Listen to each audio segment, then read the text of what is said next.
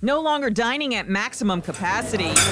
Restaurants move tables outside to parking lots and even on streets. I'm Jennifer Brown. Here's what's trending. In reopening, a lot of eateries are only allowed 25 to 50% capacity. Cities are now pivoting. In Cincinnati, Ohio, they've closed streets to allow for dining space. In Tampa, parking lots are being transformed with tents and shrubs to make for elegant outdoor seating. City councils are working on specialized permits, so restaurants have a range of options to keep with social distancing. There's a theory that for this year's election, the voters that matter are the Zoom moms.